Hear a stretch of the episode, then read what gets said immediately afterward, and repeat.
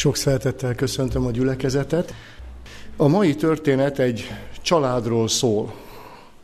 Egy olyan családról szól, akik kb. kétezer évvel ezelőtt éltek, és nagyon tudunk velük azonosulni. Ebben a családban négy ügyeket ismerjük majd meg. A négy között háromról biztosan tudjuk, hogy pszichológiailag nem voltak teljesen egészségesek. Ne úgy vegyétek, hogy elmebetegek voltak, hanem lelkileg, spirituálisan a családnak a dinamikája olyan volt, hogy betegek voltak.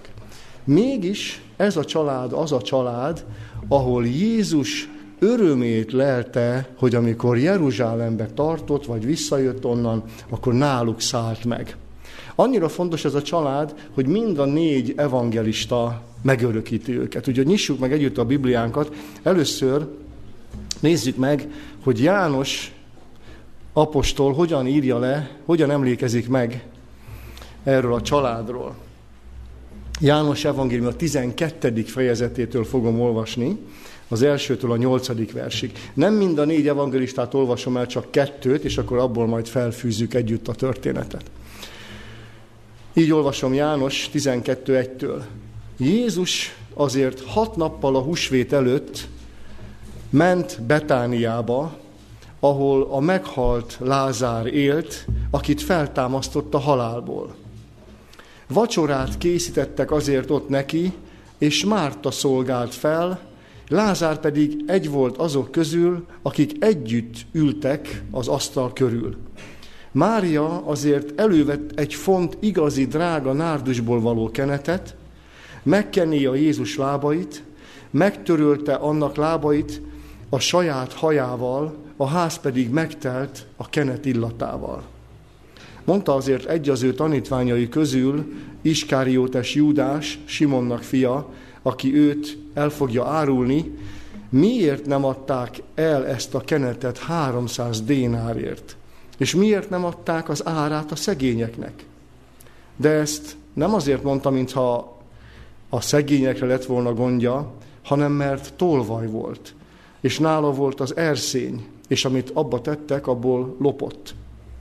Mondta azért Jézus, hagyj békét néki, az én temetésem idejére tartogatta ő ezt, mert szegények mindenkor vannak veletek, én pedig nem mindenkor vagyok.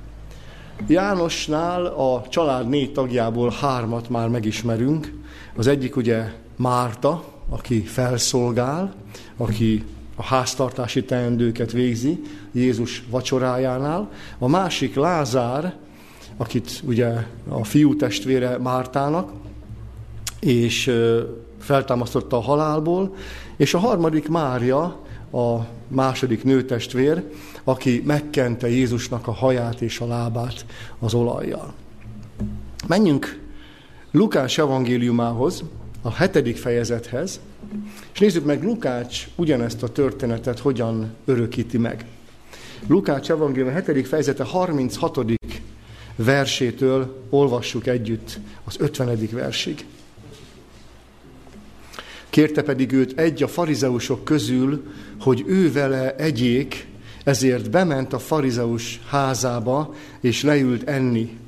És íme a városban egy asszony, aki bűnös volt, mikor megtudta, hogy ő a farizeus házában leült enni, hozott egy alabástrom szelence drága kenetet.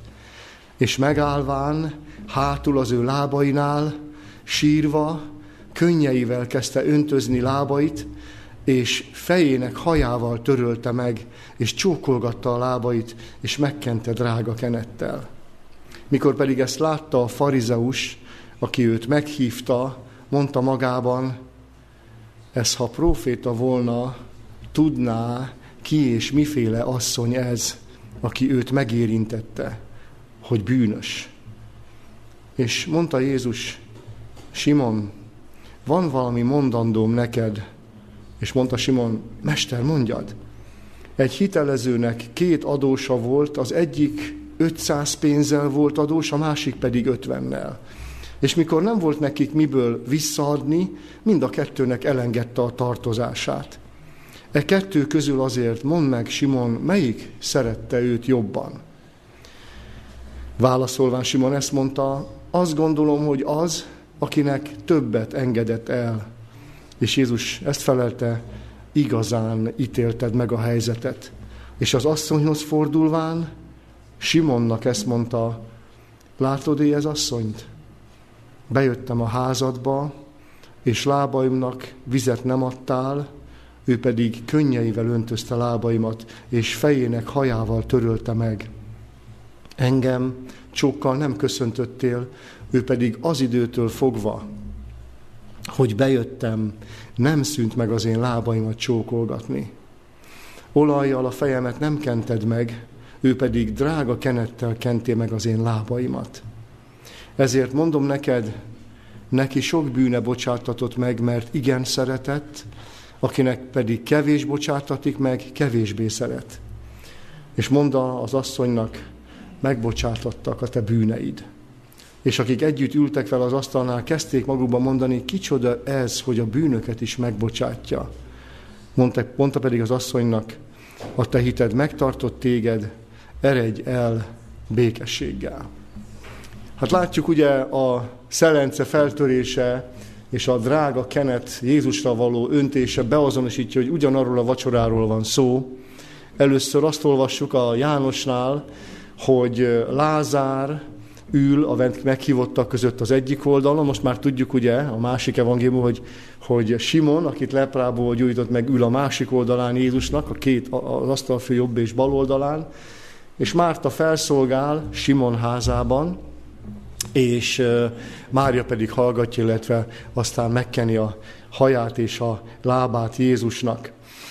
És közben azt is tudjuk, hogy a tanítványok között ellentét támad, mert hiszen elkezdenek rosszakat gondolni Mária Magdalénáról, aki megkente, aki ezt a drága kenetet Jézusra költötte. És hol játszódik a történet, ahogy a bevezetésben mondhattuk, Betániában. Betánia körülbelül két kilométernyire van Jeruzsálemtől, tehát hogy nem tudom, fél óra alatt oda lehet jutni, vagy a városba be lehet jutni, és Jézus szívesen időzött Lázár, Márta és Mária otthonában. És ugye azt is megtudjuk Jánostól, hogy hat nappal vagyunk húsvét előtt. Tehát Jézus tudja, hogy ez az utolsó húsvéti látogatása, tudja, hogy ő lesz a húsvéti bárány, aki majd megáldoztatik, és az utolsó szombatot húsvét előtt ennél a családnál tölti. Jézus keresi, kereste, és ma is keresi, hogy mely családoknál lakozhat. Sőt, még közelebb, ugye, ahogy tudjátok, a Szent Lelk által a szívünkben akar lakni. De hát, hogyha a szívünkben lakik, akkor a családunknál is ott van. Jézusnak ez nem csak kétezer évvel ezelőtti vágya. Az a vágya ma is, hogy minél több családnál ne csak vendég legyen, hanem együtt vacsorázzanak. Részese legyen az asztal melletti beszélgetéseknek. A Jézusféle gondolkodásmód, a Jézus lelkülete legyen jellemző a családi lelkületére. Nem tudom, gondolkodok-e azon, hogy Simon, ugye olvassuk, hogy farizeus volt, akit leprából meggyógyított. Ebben az időben már kiadták a rendeletet, a magas tanács, hogy aki Jézust ö, mesternek fogadja el, vagy követi, mint tanítvány, az zárják ki a gyülekezetből. Nem tudom, gondolkodok-e azon, hogy Simon meghívja Jézust vacsorára. Akkor, amikor már ez a rendelet ki van adva, nyíltan farizeus létére vállalja azt, hogy ő Jézusnak a tanítványa. Nyíltan felvállalja, nem titkolózik. Tudja Jézusról, hogy ő egy rabbi, ezt gondolja, reménykedik benne, hogy Jézus lehet a messiás, és reménykedik abban, hogy Jézus majd megszabadítja Izraelt a római igától. Milyen érdekes, hogy valakit az Isten meggyógyíthat egy halálos betegségből tökéletesen.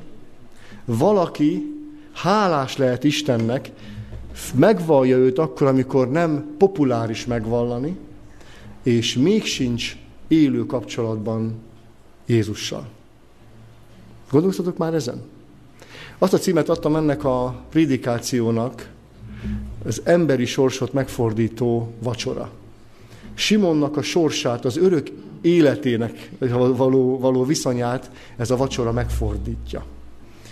Ennek a vacsorának köszönheti, ennek a meghívásnak köszönheti, pontosabban Jézusnak köszönheti, de ez a meghívás volt az, az eszköz, hogy megmenekült az örök élet számára. De micsoda figyelmeztetés nekünk Simonnak az élete, az állapota. Lehezte farizeus, zárójel keresztény, zárójel adventista. Tudhatod azt, hogy Jézus a megígért messiás. Tudhatod azt, hogy a proféciák alapján Jézusnak volt első jövetele, és lesz második eljövetele. Tudhatod azt, hogy beavatkozik az életedben. Megment tragédiáktól, meggyógyít betegségektől. És mégis lehet, hogy Simon állapotában vagy. Nem elgondolkodtató ez? Mi az a kulcs, ami az elveszendő Simont, a meggyógyult, leprából meggyógyult Simont megkülönbözteti attól a Simontól, aki már az örök életre alkalmas? Mi ez a különbség? Ez a történet, remélem, hogy megmondja nekünk. Előzetesképpen csak, hogy belegondoltok, mert annyira magától kibomlik a Biblia, hogy amikor megkente a lábát Mária Magdaléna Jézusnak, akkor Simont az a gondolat kísértette, hogy lehet, hogy nem Jézus a messiás. Nem, mi csak nem is próféta. Ugye? Mi csak nem is próféta. Abban a pillanatban elővillant a jelleméből a hitetlenség, a bizonytalanság, a másik kritizálása, a másik embernek a felcímkézése. Pedig hát Jézust követő tanítvány volt. A leprából gyógyította meg. Felvállalta, hogy ő Jézusnak a követője. És még valami. Nem volt elég az az Isten szemébe, hogy Simon végül is azért hívta meg Jézus, mert ki akarta fejezni a háláját. Tehát a gyógyulás a szívében hálát ébresztett. Ez sem tesz alkalmassá mennyek országára? Hát akkor mi? Hát akkor mi? Tudom, hogy Isten gyógyított meg. Tudom, hogy Jézus a proféciák szerint élt és jött. És hála van a szívemben. És mindez mégsem elegendő, hogy alkalmassá tegyen a mennyre. Na nézzük akkor ezt a történetet közelebbről. Ugye azt olvassuk, hogy, hogy, hogy Jézus mikor leült az asztalhoz, akkor az egyik felől Lázár ült, egyik keze felől, másik keze felől pedig Simon ült. Micsoda kép ez az eljövendő világnak, nem? A mennyek országának. Ki volt Lázár? Akit a halálból támasztott fel. A, halott, a halottakból feltámadott szenteknek a jelképe. És ki volt Simon? Akit az élők közül mentett meg. És ő ült középen. Ott van a menny előképe ezen a betániai vacsorán. Ott ülnek az élők közül elragadtatoknak a szimbóluma, Simon a leprás, a bűn leprája, a lepra még ráadásul a bűnnek a szimbóluma, és ott ül mellette Lázár, akit a halálból szólított elő. Akinek szembe kell néznie a halállal, higgye, hogy Jézus elő fogja szólítani, mint Lázárt. Lázárt azért szólította elő, hogy higgyünk, higgyünk az ő erejében. Tudjuk azt, hogy a halál csak egy alvás, és az alvásból Jézus hangja fog bennünket előszólítani. És nem a bűnleprájában, illetve nem a testi betegségekben, hanem tökéletes egészségben. Tökéletes egészségben. Hogyha pedig az élők közé tartozunk, akkor tudnunk kell, hogy Jézus képes arra, hogy tökéletesen megtisztítson bennünket a bűnleprájától. Tökéletesen megtisztítson bennünket a bűnleprájától. Tökéletesen átalakítsa jellemünket. És mit látunk? Azt látjuk, hogy Márta felszolgál. Itt ebben a történetben nincs megörökítve, hogy, vagy nem olvastam föl, hogy azt mondta Jézus Mártának, hogy mikor Márta panaszkodott, hogy hát Mária csak ott ül és hallgat téged. És hát nem segít nekem, pedig hát itt a vendégség elég nagy, és mégiscsak ki kell tennünk magunkért. És azt mondta Jézus milyen kedvesen, hogy sokra törekszel, nagyon szorgalmas vagy, ami nem baj. De Mária a jobbik részt választotta.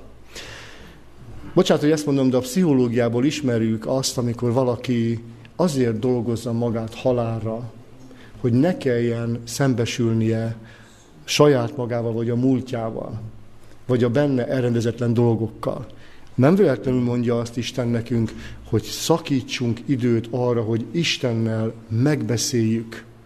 Személyesen, egyénileg megbeszéljük, hogy mi van velem, mi az, ami az életemben történik, mi az, amit magammal hoztam, mi az, amit felismerek magamban, hogy, hogy el kell, hogy tűnjön, vagy hogy amit kontrollálnom kell. Ha nem adok magamnak erre időt, mert reggeltől este, estig márta vagyok, akkor a jobbik rész kimarad az életemből. Nem azt mondta Jézus, hogy szorgalmasnak lenni helytelen.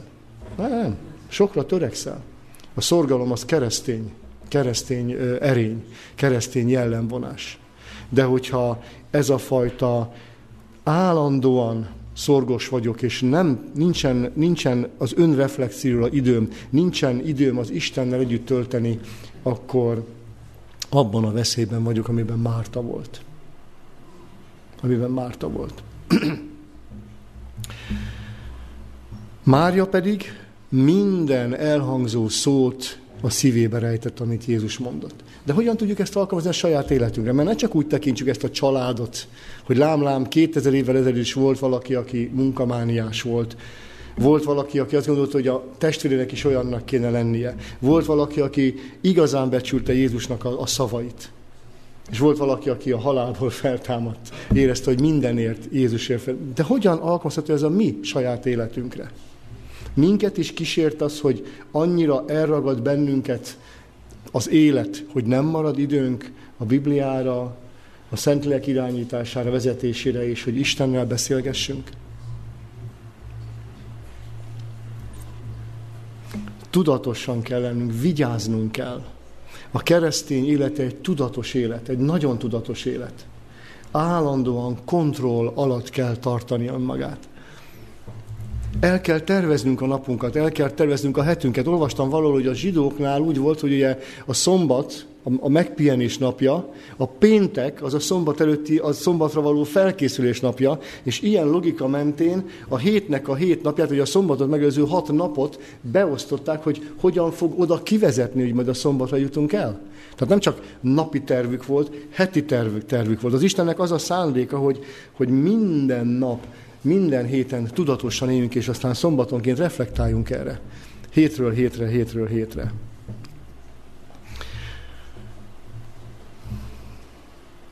Látjuk tehát Lázárt, örülök tudjuk a legkevesebbet. Azt tudjuk, hogy feltámadt, nyilván, nyilván egy kedves ember lehetett, szabad ezt mondani, és azt tudjuk, hogy ő nem tudott beszámolni arról, hogy mi van a halál után. A Bibliában egy szó nincs arról, hogy mondtam volna a falubelieknek, a betániaknak, akik jöttek és kérdezgették, hogy na milyen volt halottnak lenni négy napig.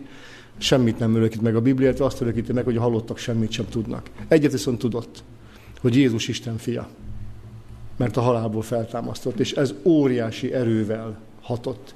Lázár nem proféciákról prédikált, hanem elmondta, hogy mit tett vele Isten. Te el tudod mondani, hogy mit tett veled Isten? Adsz magadnak időt, hogy reflektálj az életedre, az Istennel való kapcsolatodra, és vajon az emléked tárházában a frissebb és a régebbi emlékek ott vannak, hogy mit köszönhetsz Istennek? A legnagyobb erővel bíró misszió az, amikor az ember elmondja egy másik embernek, hogy ő mit köszönhet Istennek. Mit tett ma az életébe? Mit tett az elmúlt héten az életébe? Ennek óriási ereje van, mert az emberek látják, hogy idegen szóval kongruens, hitelesek vagytok. Látják azt, hogy nem csak szavakban vagytok keresztények. Látják azt, hogy átszövi az életeteteket és a beszédeteket az, hogy Istennel együtt jártok. Na Lázárról nem sokat tudunk, de tudjuk ezt, hogy annyira hatalmas misszionárius volt ezzel, hogy elmondta, hogy Jézus mit tett neki, hogy eldöntötték a főtanácsban, hogy Lázárnak is meg kell halnia. Nem elég, hogy Jézus meg kell ölni, Lázárt is meg kell ölni. Mert különben kontrollálhatatlan a dolog. Különben az egész nép hinni fog Jézus istenségében. És akkor most nézzük Mária Magdalénát. Ugye mindegy is ez a, ez, a, ez, a, ez, a, ez a családi dinamika, nem? Hogy, hogy az egyik testvér szól a másiknak, sőt, bemártja Jézusnál a másikat. Micsoda ilyen, ilyen testvéri, ö, pedig ezek már felnőtt emberek, nem? És Jézus ezeknél száll meg. Ő náluk töltődik föl. Ő náluk teszi ezt a nagy csodát, hogy, hogy, hogy feltámadja, feltámadja Lázárt. Jézus szereti a bűnöst. Mélységesen szereti. A te családodban is látja, hogy ki mivel küzd. Látja, hogy milyen idegen szóval dinamika, feszültség, vagy probléma lehet a családtagok között. És ő eljön, hogy meggyógyítson bennünket. Hiszed-e? Hiszed-e, hogy személyesen a család gyógyítója lehet a megváltó? Ha meghívod úgy, mint ahogy Márta, Mária és Lázár. Szóval ez a Mária Magdaléna, nem én találtam ki, csak olvastam el, és nagyon megragadta a szívemet, amikor elment, mert hallottátok ezt már tőle, amikor elment a kenetárushoz, nem? Gondoljátok el. Ugye azt mondja, hogy eladhattuk volna ezt háromszáz pénzért, csak lefordítsátok, ez egy éves, teljes évi munkabér. Egy teljes év. És a mai Magyarországon is működik. Számolt ki, hogy te mennyit keresel egy év alatt. Mindenestől. És azt az összeget rákölteni egy kenetre? Ez a bűnös asszony. Bemegy a kenetárushoz, és akkor mondja, hogy hát ő szeretne egy temetkezéshez. Ugye azt olvastuk, azt mondja Jézus, hogy az én temetésemre, a testem megkenetésére vásárolta ezt. Ugye benne van a szövegben. És bemegy, szeretnék venni egy, egy kenetet a halott testének a megkenésére. És akkor levett egyet, hogy te, hát látom, hogy szegényebb ember vagy, akkor ez neked jó lesz. És hogy nincs valami drágább. Hát van, van éppen drágább is, ezt, ezt, ezt, ezt az a, a módosabb emberek szokták, tessék. Én még több pénzt hoztam ennél, nincs ennél még drágább. Mennyit akarsz rákölteni? Hát egy éves fizetésemet. Gondoljátok el. Gondoljátok el. És hitetlenkedve, hát ezek, ezt, ezeket a kenet, ebben nem is tartok, ezt, ezt, ezt csak királyok temetésére használják. Te egy királyt akarsz megkenni? Nem tudja, a Szentlélek nem magyaráz. A Szentlélek csak indít. A Szentlélek a szívből olyanokat tesz, amit nem, nem lehet, nem lehet felfogni.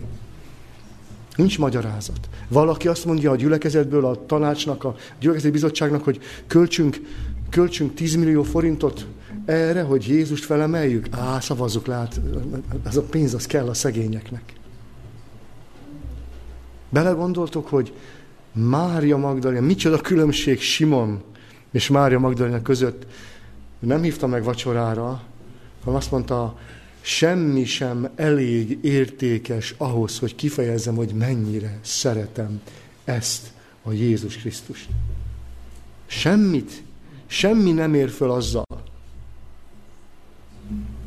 Azt írja, majd olvassátok el a Jézushoz, a Jézus élete című könyvben Ellen White, hogy, hogy, hogy, hogy amikor valaki szeretett kapcsolatba kerül Jézussal, akkor többé nem kérdezi meg, hogy mennyi az elég.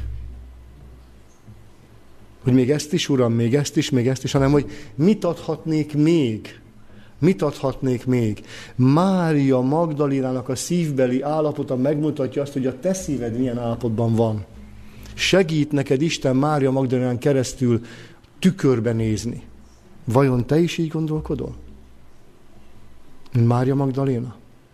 Mária Magdaléna hétszer látta azt, hogy Jézus könnyek között imádkozott az atyához. Ő érte. És nem azért, mert őt kivételesen, megkülönböztetve szerette. Látta, ismerte Mária Magdalénának a küzdelmét. Látta, hogy démonok szállták meg. Neki aztán tényleg beteg volt a gondolkodása. Látta, hogy mi vezetett oda, hogy ilyen beteg legyen. Majd megértjük később a történetben. És akkor látjuk, hogy milyen igazából beteg ez a család. És Jézus Mária Magdalena füle hallattára hatalmas kiáltásokkal, könnyek között imádkozott azért, hogy Mária Magdalena használni tudja, élni tudja, élni tudja az Isten kegyelmét, a Szentlélek vezetését. Ugyanígy Azt mondja, hogy kimondhatatlan esedés, esedezésekkel és könyörgésekkel imádkozik, te érted és én értem. Hiszed ezt? Mária Magdalena hallotta. Neki ilyen szempontból könnyebb volt. De vajon te hiszed-e, hogy Jézus a Szentlélek által kimondhatatlan fohászkodásokkal könyörög azért, hogy meg tudj szabadulni a bűneittől, hogy megtisztítson téged. Ennyire fontos vagy neki. Ennyire fontos vagy neki. Legalább három órán keresztül lehetne erről a... Három órán keresztül? Nagyon sokat lehetne beszélni ezzel a tört, erről a történetről. Ugye azt mondja, itt csak egy kis utalás volt, hogy hátulról, ugye úgy feküdtek, vagy úgy helyezkedtek el, hogy az egyik könyökökön feküdtek, és akkor úgy mártottak a tányérba, tehát nem így az asztal körül ültek, mint manapság, hanem körülötte feküdtek, és Mária Magdaléna, miután hallotta, hogy királlyá fogják koronázni Jézus, azt mondja, hogy akkor nem várom meg a temetést, akkor nem a, nem a testére fogom kenni, hanem királyként fogom felhasználni ezt az alavásom szerence olajat, vagy kenetet. És hátulról, észrevétlenül, nem hivalkodva, nem azért, hogy látjátok, milyen nagy keresztény vagyok, látjátok, mi mindent teszek Istenért. Csendesen lehajolt, és kiöntötte a, a, a szelencére jut a szívét is. A szívének a teljes szeretetét Jézusra. Magamnak mondom feddésképpen most, hogy beszélek róla, nem gondoltam, mert mikor készültem, milyen kevésszer mondok hálát Jézusnak. Milyen kevésszer borulok le a lábainál, és jelképesen a könnyeimmel, az életemnek az olajával kifejezem neki a hálámat. Ti is így vagytok ezzel? Azt mondta Jézus, ennek az asszonynak a cselekedetét mindig hirdetni fogják, amíg vissza nem jövök, ma is éppen ez történik. Jézus tudta, hogy így lesz. És jól esett neki. És bármennyire akarta csendesen, észrevétlenül tenni, a szeretetnek az aktusa, a szeretetnek a cselekedete az végtelen messzire hat. Nem tudod felfogni, milyen messzire hat. Itt a szobában csak annyi, kinyitotta, és az illat, az illat betöltötte az egész termet. Nem lehetett észrevétlennek hagyni. Amikor te Jézusnak kiöntöd a szíved, amikor Jézusnak megköszönöd, akkor amikor az emberek között leszel, látszik, hogy másmilyen a személyiséged, másmilyen a jellemed, másképpen fogsz beszélni. Be fogja az jellemed jó illata tölteni a környezetedet. Akarod-e? Akarod-e?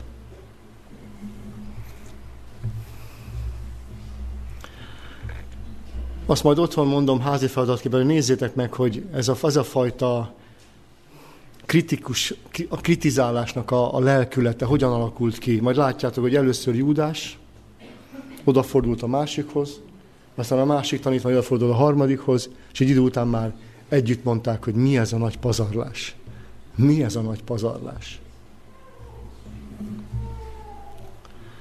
Persze, aki nem akarja Istennek adni az egész életét, aki úgy érzi, hogy a kereszténység az egy békjó, aki úgy érzi, hogy Isten törvényének a betöltése az egy teher, az amikor azt látja, hogy valaki mindent odad, amikor valaki azt látja, hogy mindent odad, akkor, akkor nem, ezt nem tudja elhordozni.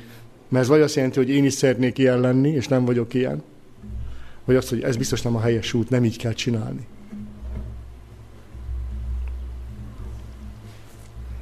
És elkezdtek így zúgolódni meg, felelősségre vonni ezt az asszonyt. De menjünk tovább, hogy ezt a szálat ne, ne vigyük végig, mert nem fontos a család szempontjából. A lényeg az, hogy Jézus ezt helyre teszi. Hanem foglalkozunk a negyedik megnevezett személlyel, Simonnal, aki meghívta Jézust. Ugye először is csak a körülmények már említettem, hogy hogy van az, hogy Simon házában látszólag nem a Simon rokonai szolgálnak fel. Látszólag. Ugye? Tehát egyértelmű, hogy Simon valamilyen viszonyban van ezzel a családdal. Márta, Mária, Lázár és Simon ugyanannak a családnak a tagjai.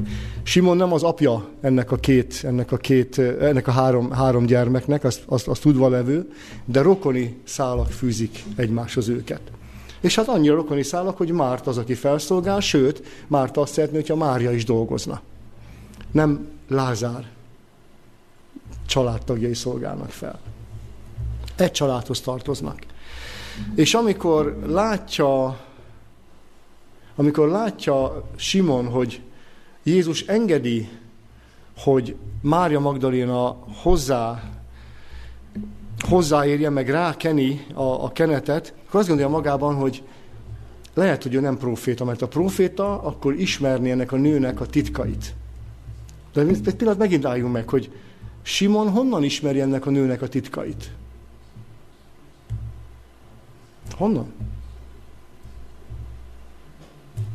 Hogyha titkok.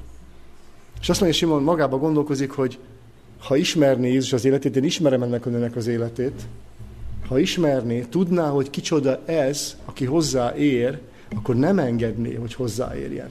Ha próféta lenne, akkor nem engedné, hogy ez a bűnös nő hozzáérjen. Hát így, ez a kísértése van Simonnak. Ugye olvastuk valahol Ellen White-nál, hogy amikor valaki Jézushoz közel kerül, akkor nincs ideje arra, vagy nincs késztetése arra, hogy a testvéreinek a vélt vagy a valós hibáit kritizálja. Emlékeztek, nem mondtam néhány hónap ezelőtt, hogy az olyan, mint amikor a disznó moslékot eszik. Az a léleknek olyan a másik ember kritizálása, mint, mint, a, mint, a, mint a disznónak a moslék. Az a lélek mosléka a másik kritizálása. Hogyha Jézusra figyelünk, akkor nem lesz ez. Akkor az, az, az, az, az, az gyógyír. De a legfontosabbat majdnem elfelejtettem mondani. Mikor Mária kinyitott ezt a szelencét, amit, amit Simont kiborította, hogy hozzáért. Meg a többi tanítványt is. És mire, ez a, mire való ez a nagy tékozlás? Hát a legnagyobb párhuzam, amit majd olvastok Jézus Élete című könyvben, az az, hogy az atya legnagyobb tékozlása mi volt? Ő vajon bármit visszatartott? Ő azt mondta, Jézusban önmagamat adom a bűnösért. Az egész mennyet odatta. Csak azért, hogy az ember, te meg én megszabaduljunk. Micsoda csodálatos gondolat, nem? Hogy az én romlott lelkemért, az én semmi életemért nem háromszáz dényálnyi pénzt, hanem az, az Isten feláldozta magát. Érettem meg, te éretted. És kérdezhetné a menny, mire való ez a nagy tékozlás? És válaszolná az Isten, ha te tudnád, hogy mennyit ér egyetlen emberi lélek, akkor soha nem kérdeztél volna ilyet. Ha te tudnád, hogy mennyit érsz Isten szemében, soha nem kérdeznél ilyet. Szóba tudsz állni ezzel a gondolattal? Hogy Isten szemében annyit érsz, hogy az egész mennyet odatta? Érted? Vagy ez túlságosan forradalmi gondolat? Annyit nem érek. Ilyen vagyok, olyan vagyok, értéktelen vagyok. Nem, Isten azt mondta, ez a tékozlás, ami nem tékozlás, fejezi ki azt, hogy én mit akarok veled elérni. Mit akarok? Hát azt akarom, hogy benned éljek. Azt akarom, hogy az isteni természetem a te emberi természeteddel egyesüljön. És akkor mindjárt látod, hogy mennyit érsz. Hogy mennyit érsz. Szóval Simon azon gondolkozik magában, vagy hogy olvassátok az evangéliumban, azon gondolkozik magában, hogy hát ha tudná, hogy ez a nő milyen életet élt, akkor bizonyára nem engedné, hogy hozzáérje, nem engedné, hogy a bűn bemocskolja. Ez, ez ha próféta volna, tudná ki és miféle asszony, aki őt illeti, hogy bűnös. Lukács hét harminckilenc. Milyen érdekes. Ez nekem azért megdöbbentő, mert Simont leprából meggyógyítja. Az halottat élővé teszi. És a halottból élővé váló ilyen kísértő gondolattal küzd, hogy lehet, hogy nem is próféta. Hogy lehet, hogy nem is próféta. Mire képes sátán az embereknél, nem? Még azt is, akinek, akinek saját első kézből való tapasztalata van Istennel, még azt is meg tudja ingatni az ellenség. Azt írtam föl magamnak ide, Simon semmit sem tudott Istenről. Ez milyen mondat? Nem azt mondja, Simon valamit tudott Istenről. Simon semmit sem tudott Istenről. Mert aki Istent ismeri, tudom, hogy végtelen az Isten, de aki az Istennek a valóságából ismer valamit, csak valamit, az onnantól új teremtés.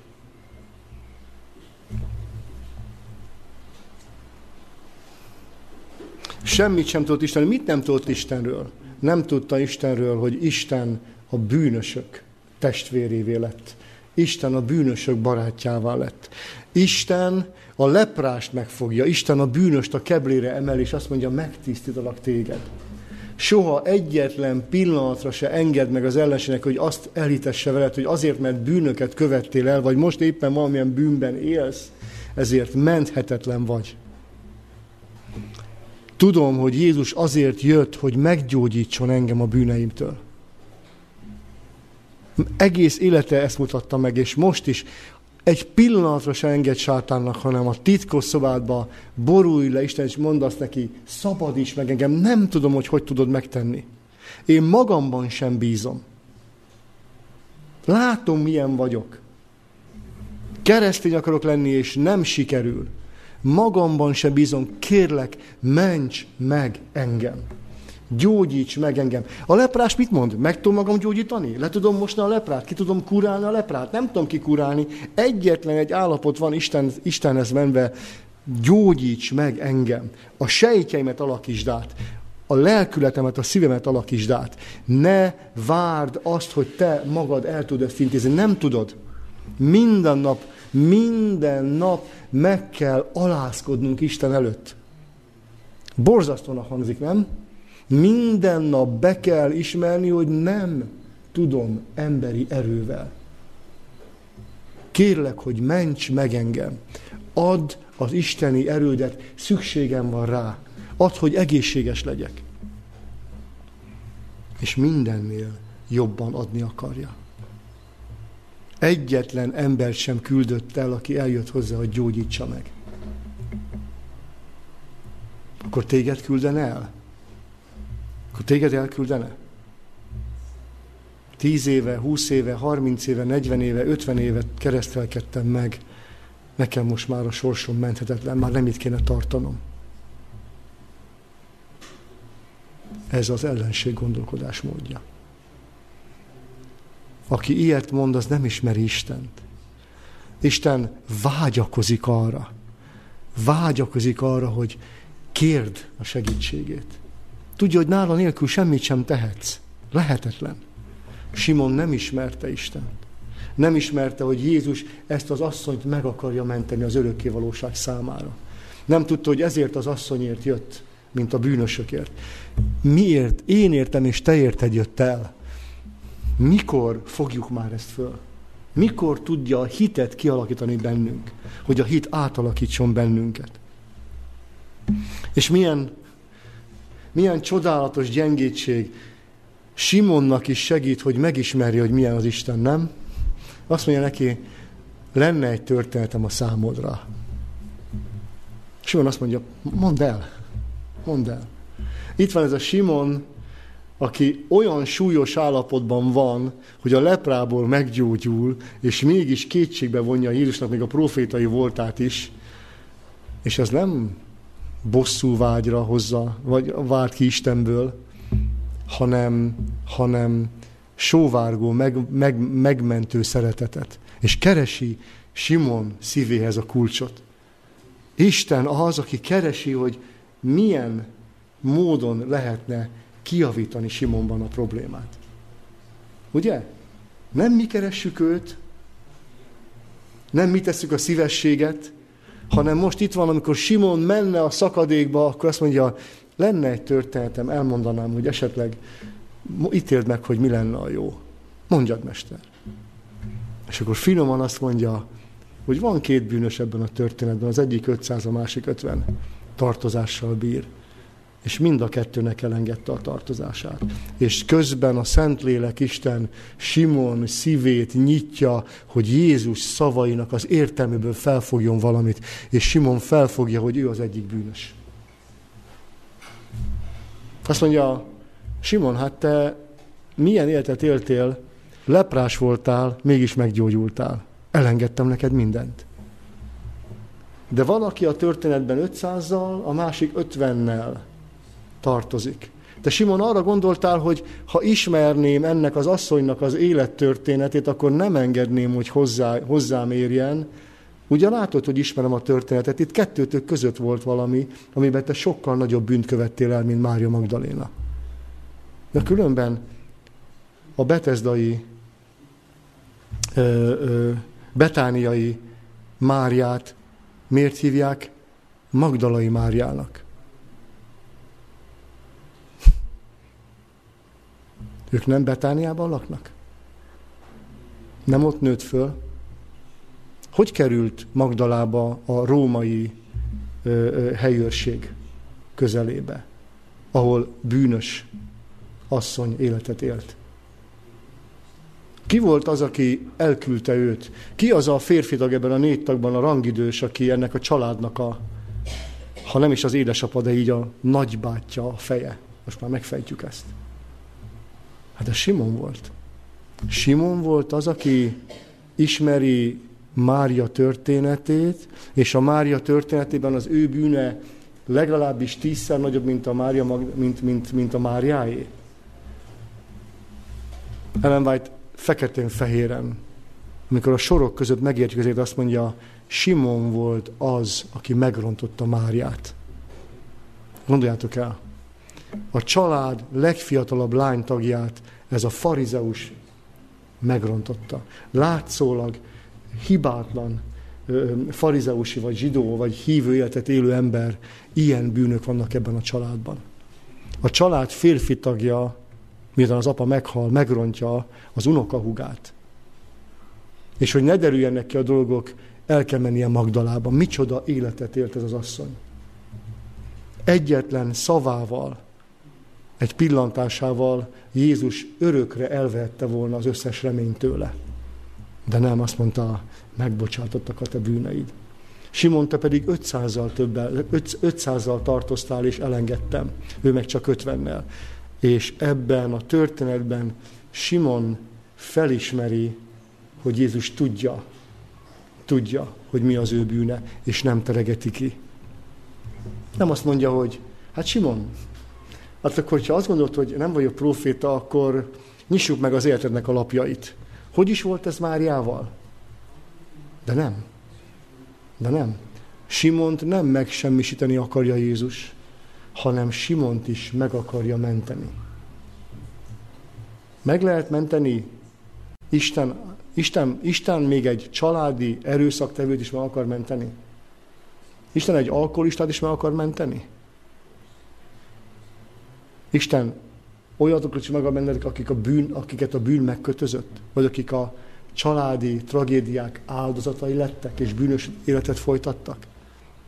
Mindenkit meg akar menteni. Nekem azért ez a család, a példacsaládom, mert Jézus ennél a családnál szállt meg rendszeresen, pedig mindent tudott róluk. És ők lassan elkezdték megismerni az Istent, hogy milyen az Isten. És amikor Simon megérti, hogy bizony ez nem csak próféta, hanem ő az Isten fia, mert mindent tud, és meggyógyít a bűnből, meggyógyít a leprából, akkor már alkalmas volt a szíve arra, hogy azt mondta neki Jézus, látod, én mikor bejöttem hozzád, akkor nem mostad meg a lábamat. Tehát amikor a szív már nyitott, akkor Isten elkezdheti a korrekciót, nem? Elkezdheti a javítást. Csodálatos. Isten nem csak megbocsátani akarja a bűnöket, nem csak a bűnleprából meggyógyítani akar, hanem ki akarja javítani a szokásainkat, a jellemünket, a beszédmódunkat. Mindent meg akar változtatni. Íme minden újjá lett. Én azt szeretném, Simon,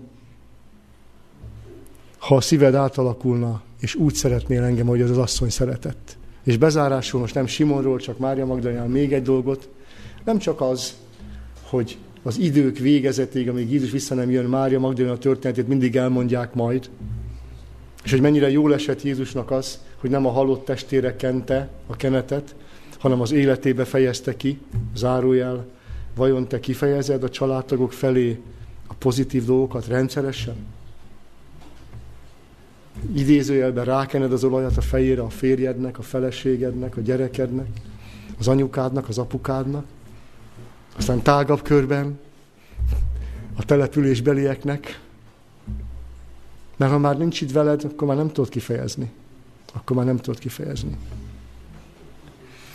Hanem zárásul még annyit, hogy majd keressétek meg a Jézus Élete című könyvben, hogy ennek az asszonynak a cselekedete, mivel Jézusnak isteni és emberi természete volt, és a Gecsemánéban az emberi természete a halál közelében volt, agónia zajlott le nála. Mária Magdaléna cselekedete volt az egyik csepp, amit segített neki abban, hogy győzedelmeskedjen. Amikor teljes sötétség vette körül, akkor arra gondolt, hogy lesznek a Máriához hasonló tanítványok. Lesznek bűnösök, akik megtérnek a bűnből, és tökéletes jellemet fejlesztetek ki bennük, és velem fognak együtt az áldozatomnak a gyümölcsét élvezni a mennyben. Én kívánom, hogy mindannyiunkkal ez megtörténjen, és mindannyiunk családjában Jézus állandó tag legyen. Amen. Mennyei jó Atyánk, szerető Istenünk, köszönjük, hogy amikor itt a földön jártál közöttünk, gyógyítottál, szertejárva jót tettél, és vendégeskedtél Lázár, Márta és Mária családjában. Megmutattad, hogy te közel akarsz jönni hozzánk. Ma is keresik, keresed azokat, akik beengednek téged. Segíts nekünk, hogy tudjuk azt, hogy a bűneinket utálod, a, bűnet, a bűnöktől írtózol, de minket, bűnösöket szeretsz, vagyis, hogy közel jössz hozzánk, bennünk akarsz élni, hogy megtisztíts minden szeplőtől, sömörgözéstől. Azt szeretnéd, hogyha időt tölte, tölthetnél velünk. Azt szeretnéd, hogyha a kulcs, amit felajánlasz a szívünkhöz, az valóban elfordítaná az árat, és új eredmények lehetnénk. Mennyei Atyán, kérünk, ápold bennünk ezt a vágyat. És ne csak vágy maradjon, hanem munkáld bennünk az akarást, munkáld bennünk a véghezvitelt. Mindenben, teljes mértékben tőled függünk, semmit nem tudunk tenni. Ahogy múlnak az évek, egyre inkább látjuk azt, hogy teljesen, tökéletesen tehetetlenek vagyunk. Az, hogy mindig te melletted döntsünk, és te beléd kapaszkodjunk, és gazdagítsd a mi hitünknek a tapasztalatait. Köszönjük, hogy visszatartod a szeleket. Köszönjük, hogy még vársz, hogy az elpecsételés befejeződhessen. Add, hogy többet magasztaljunk téged. Többször fejezzünk ki a hálánkat te neked. És igazából a szívünk vágya az, hogy egyéni kapcsolatban legyünk te veled. Köszönjük, hogy ezt akarod te is. Köszönjük, hogy ez a te akaratod. És teljesüljön. Jézus nevében. Amen.